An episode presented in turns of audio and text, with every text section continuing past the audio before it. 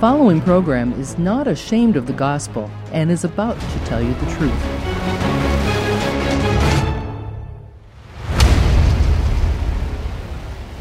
So it's good that God is just, but then it presents also another problem. If God is just, what does He do with us? Let me illustrate the problem for you. A few years ago, I was in, uh, in Europe and I was going to speak at a university, and the, I knew that the crowd was really going to be against me. And they all had this idea that this uh, social dinosaur was going to come over with some Puritan type message and tell them that they were all sinners. And so when I walked out on the stage, I was really praying, Lord, please help me. And I feel like He gave me some wisdom. Um, I looked at this crowd of university students and I said, I am going to share with you the most terrifying truth in the scriptures. And I, I, I, kept telling them and warning them, I'm about to share with you the most terrifying truth that anyone could ever know about God. And so when they were all poised on the edge of their seat, I, I looked at them and I said, Here it is. The most terrifying truth of Scripture is that God is good. Now, at that moment, they all kind of started laughing, snickering. It's like, what's the problem? Uh, some of them even voiced. They said, Well, what's the problem with a good God? I mean, why is that bad news? Why is it terrifying that God is good? And my answer was this It's terrifying to know that God is good because we are not. So, what does a good God do with people like us? Sinners.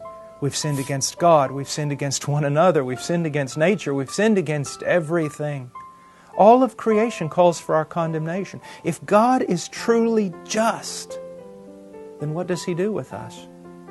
If a just God simply pardons the wicked, He is no longer just. If a holy God calls the wicked, to himself to have fellowship with him, he's not a holy God. So the great question of all the scripture is this How does a just God pardon wicked men and still be just? How does a holy God call wicked men into fellowship with him and still be holy?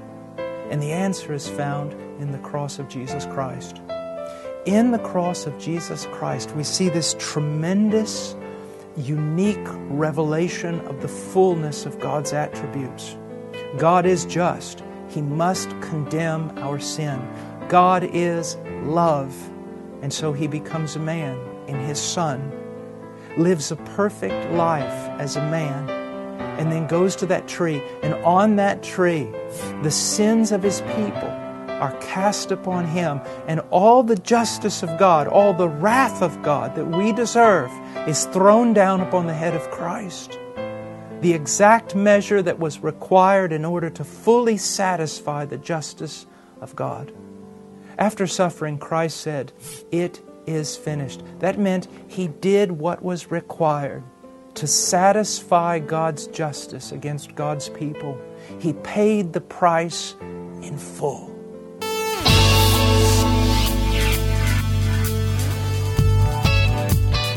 Life matters, and the issues in life matter because they affect how we live our lives. In this podcast, Pastor Walt McFadden thinks out loud about truth and discerns how it is being applied to everyday life. Thinking Out Loud podcast is a production of City View Church in Minneapolis, Minnesota.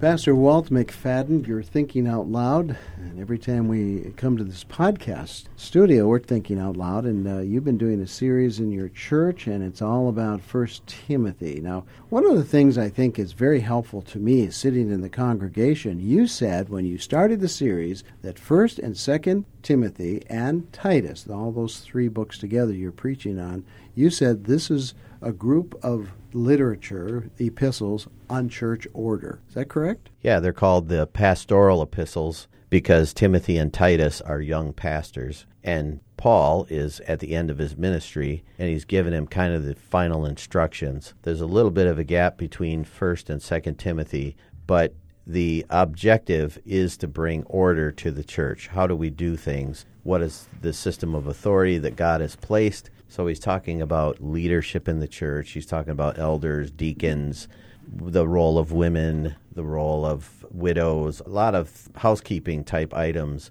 But there's something that underlines all of that, and that is the gospel. There are certain themes that we see in addition to the overall theme of order. For example, I mentioned in last Sunday's sermon this phrase where Paul says this is a trustworthy saying. And he's obviously referring back to some kind of theological information or doctrine. He often uses the term the faith. That's another podcast we should do. And he's not talking about our personal faith, he's talking about what do Christians actually believe. Chuck Colson wrote a book called The Faith, and it was a call to church, to the church in America, to get back to what are the core beliefs one of the problems that they face here in the church in Ephesus, where Timothy is the temporary pastor appointed by Paul, is endless controversies. Endless controversies are, I'm sure, much more rare in those days, but now they're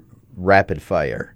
Every 60 seconds, you can refresh your phone and get new news. Headlines just keep coming faster and faster and faster, and the pressure's on the pastor where the people want a reaction or an answer for every single one of those headlines. Paul doesn't do that. He takes Timothy back to the gospel and he uses these doctrinal phrases. He uses these terms that go back to the faith. And he's saying, Timothy, I understand that things have happened in the church. I have excommunicated those elders that were false teachers. Now let's focus on order, bringing order back into the church. It's interesting you talk about pressure on pastors. So you've got all these controversies that people coming into the church are dealing with because it's on social media, like you said. But what you said is that we're going to bring people back to the gospel and may not address all of these things, like, say, for example, to be vaccinated or not vaccinated. You said that's not my job to tell you what to do or not to do. My job is to give you the gospel. Now, that's controversial in some circles today because some congregants want their pastor to be relevant. and relevant means we want you addressing these issues. Respond. The problem with Timothy and Titus is they're facing the future of the church without Paul. He's not going to be around to tell them you need to get vaccinated or don't get vaccinated you have to stand on your own two feet. The writer of Hebrews says, Get off of the milk, get onto the meat. There hasn't been a maturation process instituted in most churches. At City View Church, we talk about the clear path for discipleship. How do people go from salvation into full maturity in Jesus Christ? There's got to be a timetable, there's got to be a process for that. For Jesus, it was a three year period living with 12 men. One of them betrayed him, but those men were released and they went all over the world preaching the same exact gospel. So it wasn't diluted. And the gospel message, this for lack of a phrase, really it's just the message that the false teachers are giving. The message was wrong. So Paul says to Timothy, let's get back to the gospel message. The gospel message should be one of good news, one of grace, but one that also calls us to the cross. If the cross is not the center of the message, it's not the true gospel. So we have to continually ask ourselves, you know, is this about me? The phrase has been bantered around here for the last 20 years man centered theology, which is an oxymoron. There's no man centered theology.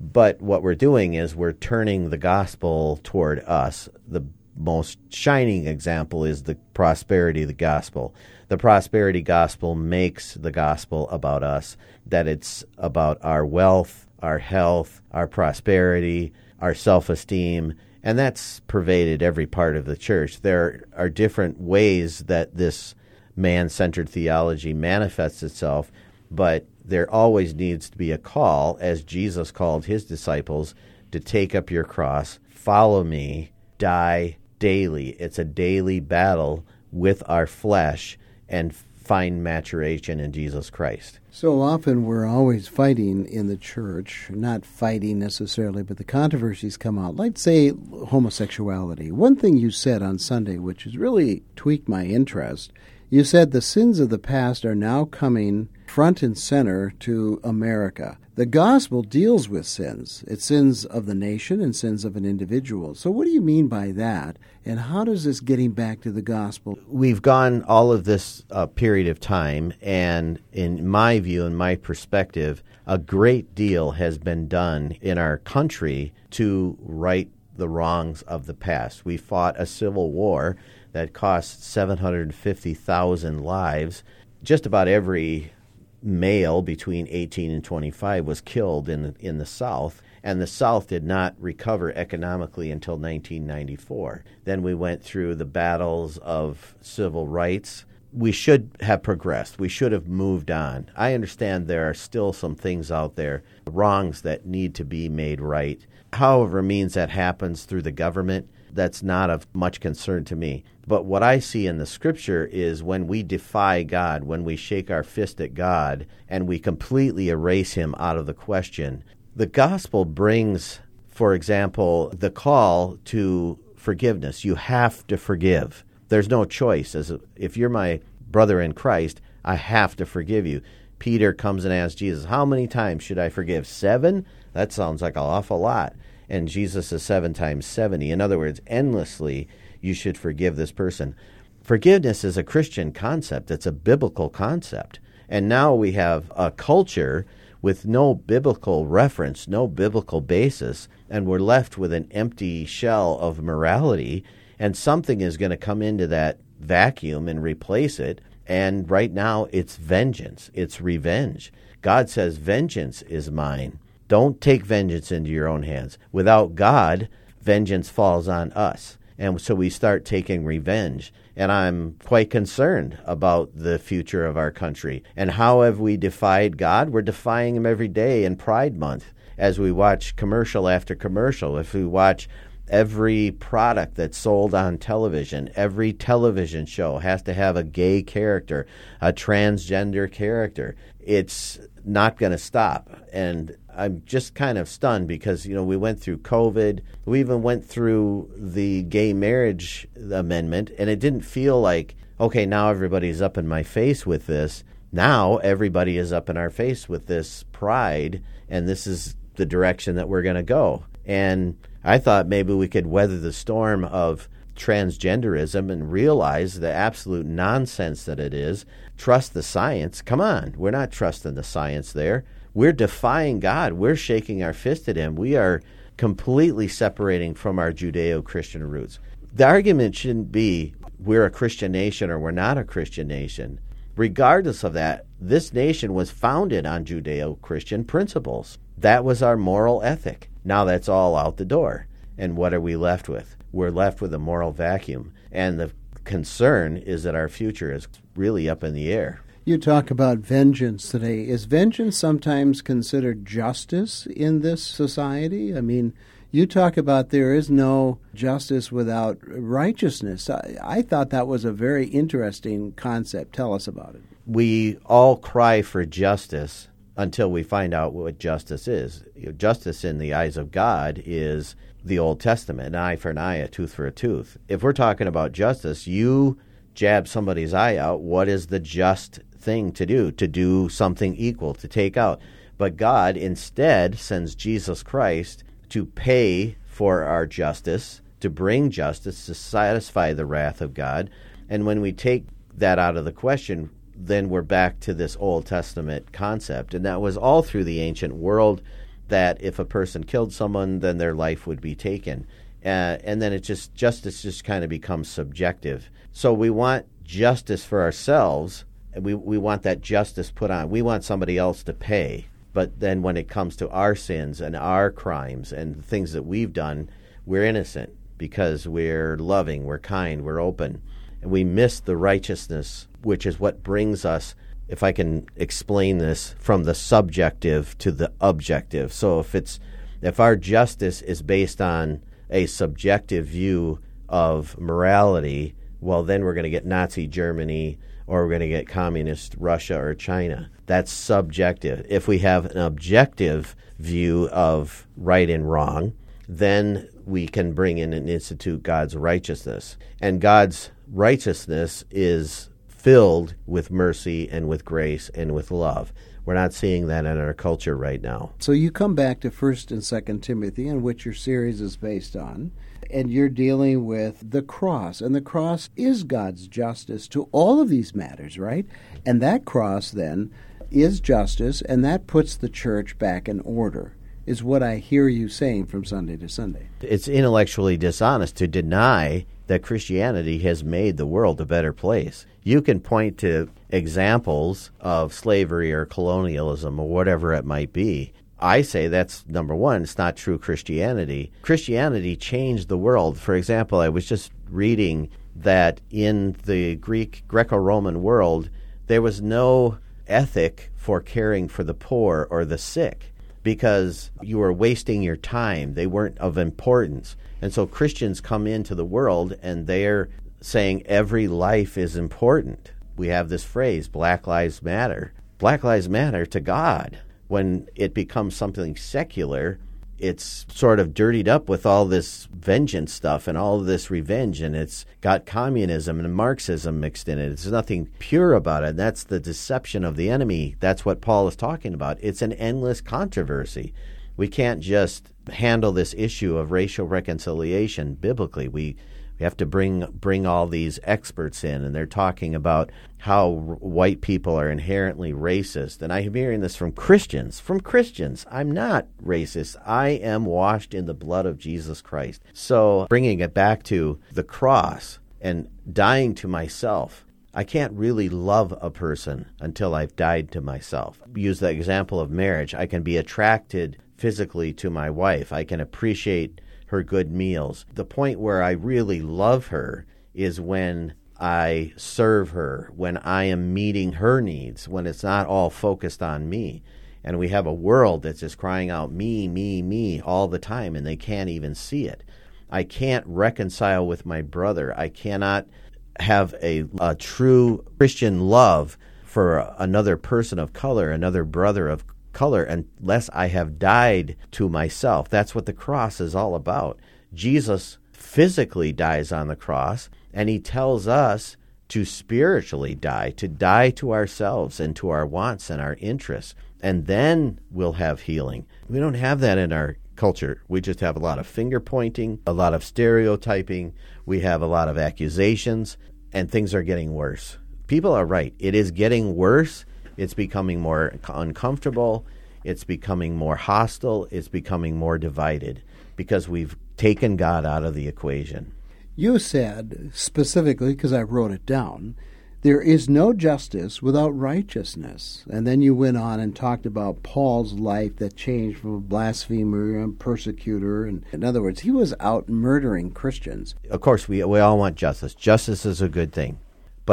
You can't have justice without righteousness because you don't have any kind of moral standard. If you look at God, He's holy, He's perfect. He sends His Son into the world. He sends His most beloved possession, His Son, to die on the cross for us.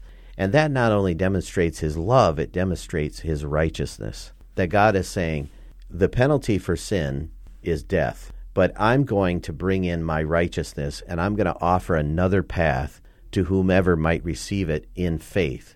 And you can't bring your laurels, you can't bring your awards, you can't bring your own righteousness because that's contaminated. It's dirty, it's filthy.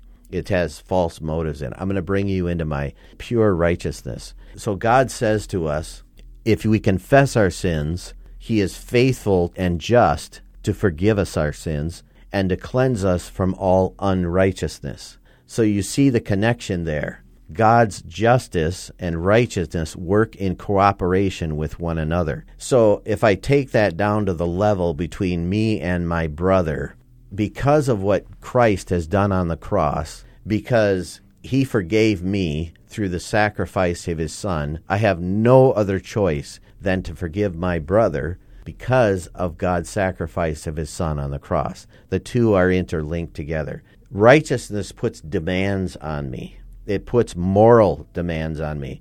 And I would say that the moral demands of Christianity supersede any moral demands of any other religion. it makes me go beyond. It makes me go on beyond my own personal righteousness, and it makes me go beyond being a do-gooder. Right? Just do a few things, send some money to starving children in Africa, clean up my neighborhood. That's not God's standard of righteousness. God's standard of righteousness is much, much higher than that. It means that even if my brother comes and slaps me in the face 490 times, I'm going to forgive it because the cross of Jesus Christ compels me to forgive because there's nothing that I can do to match what Jesus Christ did on the cross for me. That's a radical way of thinking, you know, when you think about it, right? I mean, it's radical. But the other thing you said, and I want to come back because I love the idea of 1st and 2nd Timothy and Titus being books of order. You said that we are to stay away from controversies because it cheapens the gospel, right? Because controversies, and you said this emphatically, they divide, they divide, they divide. I love that because it's true, right? If you're a church or a pastor or a teacher and all you're going to deal with is controversies, you're shortchanging what the gospel could really do for an individual. Absolutely. As we conclude, just go back to this issue of racial reconciliation. There's no controversy there. It's been decided that through the cross, Jesus Christ erased the divide between Jew and Greek. We're now one.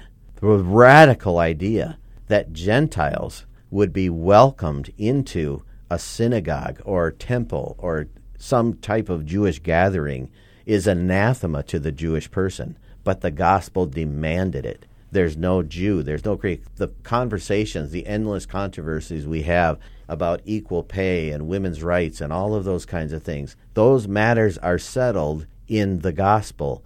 It's actually written into the story that Jesus Christ came and died for all people. So there's no there's no wiggle room for me to um, here's just a little example. The book of james james says what's going on here? The rich people are ignoring the poor people. Everybody's on equal ground here and the cross has done that. So that's where the, the gospel brings order to the church.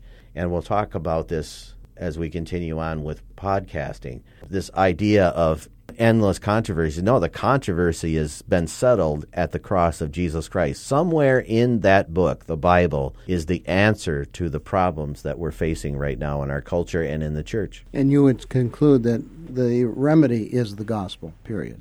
Oh, a 100%. You're a unique pastor. I mean, let's face it. Think of all the messages that you've heard in churches have nothing to do with the gospel of Jesus oh, Christ at yeah. all. Yeah. It's self help, whatever. And you're saying, no, no, no. That's just as bad as the controversies in the myths if you don't get back to pay dirt, which is the gospel. Last word? Just go back to the illustration I used several times now. The restaurant's going down, you expand the menu, you start trying to meet every need. We've expanded the menu. We're talking about everything except the gospel. And what we're supposed to be doing is talking about the gospel. The gospel has all the answers that we need. There are almost 400,000 churches in America, so there are many choices. So, what is your criteria for attending church? And I fear that some of you started coming to this church because you wanted a happy family. You wanted a happy marriage.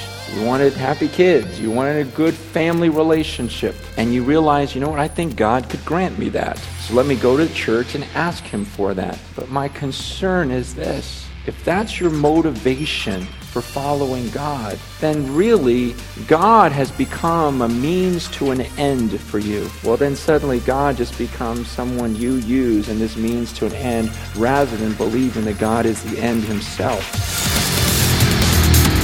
Well, City View is a church in the city for the city. Our services focus on worship, prayer, and providing you with the truth from God's Word. There's no spin when it comes to telling you the truth about life and how to live it according to God's plan. City View Church, located at 3041 4th Avenue South in Minneapolis, Minnesota. Our Sunday service begins at 10:30 a.m.